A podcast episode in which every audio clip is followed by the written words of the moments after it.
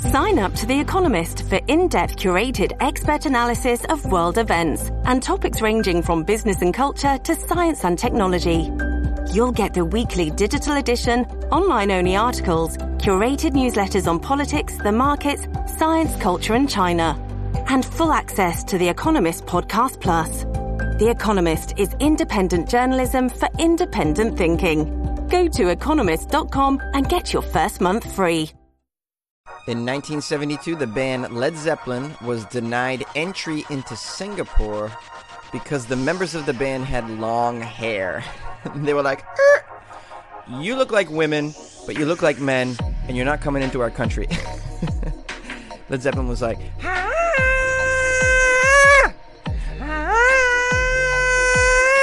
Guys, this is comedian Jonesy with Weird AF News for Thursday, September 14th, and I got some odd stories for your brain. Enjoy.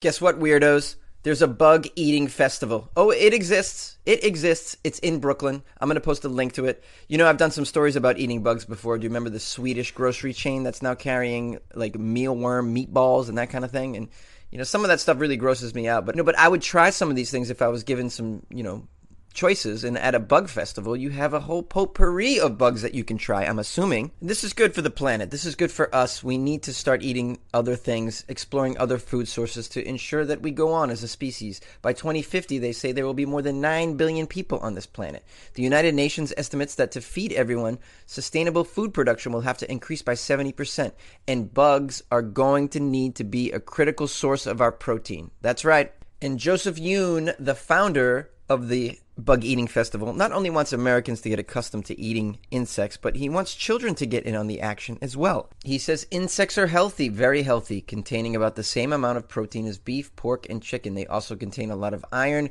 B12, and calcium, as well as all nine amino acids. In addition to offering a potential solution to global food insecurity, they also are planet friendly, requiring less water, less energy, less land, and less feed than most traditional protein sources. A 2013 study showed that children have a deeper concern for following environmental rules than for following social rules.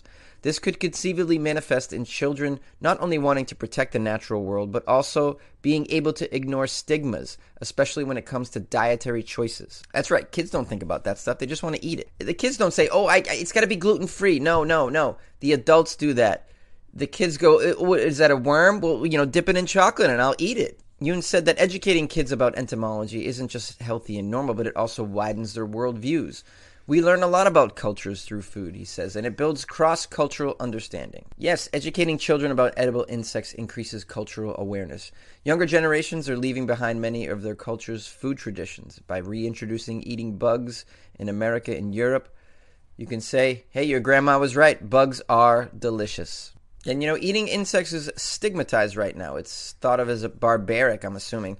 Uh, but you know, if you think about it, our grandparents once thought that sushi was disgusting. So this movement is just getting started, eating bugs, but you can see it starting to take off. The Bug Food Festival is a, is a sort of hint at where this could go, and a lot of it is just about bringing knowledge to communities. You know, letting people know that they can have access to these things, that they are uh, they have nutritional benefits, and especially at a food festival, you can say, well, try it, try a bunch of these things, and you can see for yourself how do they taste. One father at the festival said, if you like seafood, then there's really no reason not to eat edible insects. Now, that seems strange to compare seafood with bugs, but actually, a team of researchers from the Natural History Museum of Los Angeles found that many insects share evolutionary history with a group of crustaceans. So there, scientifically, you can say, "Oh, my body is good with this." So you weirdos, if you want to go to a bug festival, you know, I'll put a link to this thing, and uh, man, I would love to go with you.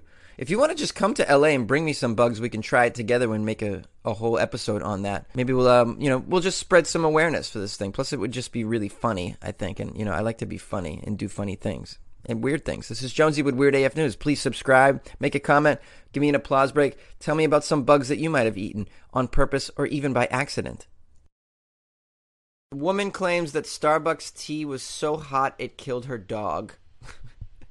a Denver woman is suing Starbucks over a cup of tea that was supposedly so hot it gave her dog second degree burns and killed the dog. Now, the lawsuit is new, but the occasion is not so new. This happened in the end of 2015. 58 year old Deanna Salas Solano went to grab some tea from a Starbucks drive through. According to the lawsuit, when she was handed the cup of tea, the tea didn't have a protective sleeve and the lid wasn't put on tight enough. Although she's 58 years old, she's just not adult enough to put the lid on tight to ask for a sleeve herself. No, no, she's not adult enough for that. Nothing's her fault. now, the lawsuit says once the plaintiff received the cup of tea into her hands, the hot temperature of the tea began to burn her hands. Hot tea began to spill out of the cup through the unsecured lid and onto the plaintiff's body. The dog then jumped onto her lap while she was writhing and moaning in pain. This caused the tea to spill onto the dog as well. He was taken to an animal hospital, but ultimately died from the burns he received from the tea. Come on with this crap. Starbucks says in a statement We have video evidence that clearly contradicts the claims made by the plaintiff and believe that this lawsuit is without merit. And yeah, so they, they're to win. I, I would hope that they would win anyways, because this is just a case of someone clearly trying to just weasel money out of a corporation. You know, not that I'm against weaseling monies out of corporations, but shoplift or something like that. Don't don't don't fabricate some sort of complicated lie. this is stupid. Getting lawyers involved? No need. According to Fox Denver, which reviewed this tape, the video shows the cup most likely had a sleeve on it, which is contrary to the claims of the lawsuit. Yeah, she's she's a total weasel. The end of this article reads, "Who was at fault for the spill seems somewhat secondary to the fact that the tea was hot enough to kill a dog. It just seems like that's not something that should be served to humans." Oh yeah, really? Was it hot enough to kill a dog? You don't think she's lying about that as well? If she's lying about it not having a sleeve, if she's lying about the lid, she's lying about the whole process of her being burned, all of that crap. Wouldn't she lie about the dog too? So why would you believe her with that? She's reportedly seeking over $100,000 in damages because she's a bad person. That's what's happening here. and I, you know, listen, I'm the first person to say Starbucks is awful. I do not bring my business there. But there are other ways to affect Starbucks as a corporation. For one, don't bring your business there. You don't have to lie about it killing your dog. This is just frivolous. This is Jonesy with Weird AF News, only on Anchor. Pennywise keeps showing up at IT screenings and people are losing their minds.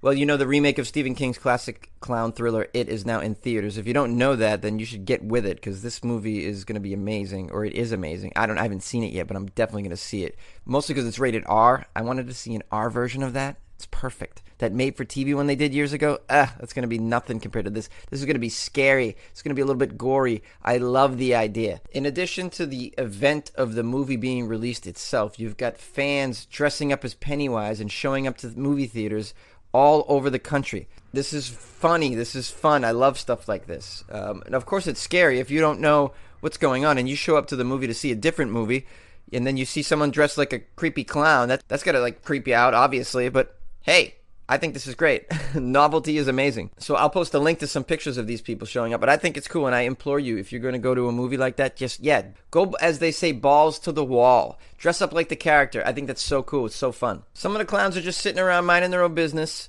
Some of them are walking around the parking lot, that kind of stuff. Other clowns are getting more involved, like waiting until the movie's halfway over, then walking into the theater, like walking into the front of the theater, like past the screen.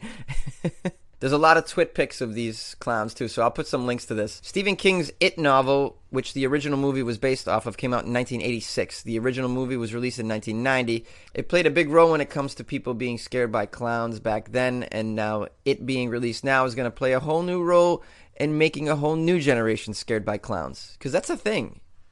Yeah, like my generation, the the girls are scared by clowns. This then a couple generations passed. Now this generation, the kids that are going to see this it, they're going to be scared by clowns as well. This isn't it for the franchise either. There's already talks about a second part. The first movie was technically a miniseries. The director of the new IT movie had this to say about the follow-up.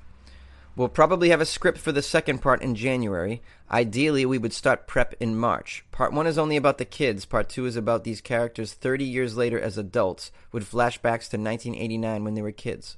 Well, all right, so they're already planning out the next one. So check out the movie if you feel like it. Dress up like a clown and go and scare the crap out of parents that aren't there to see that movie. Bring some joy to the world. That's what I say. This is Jonesy with Weird AF News.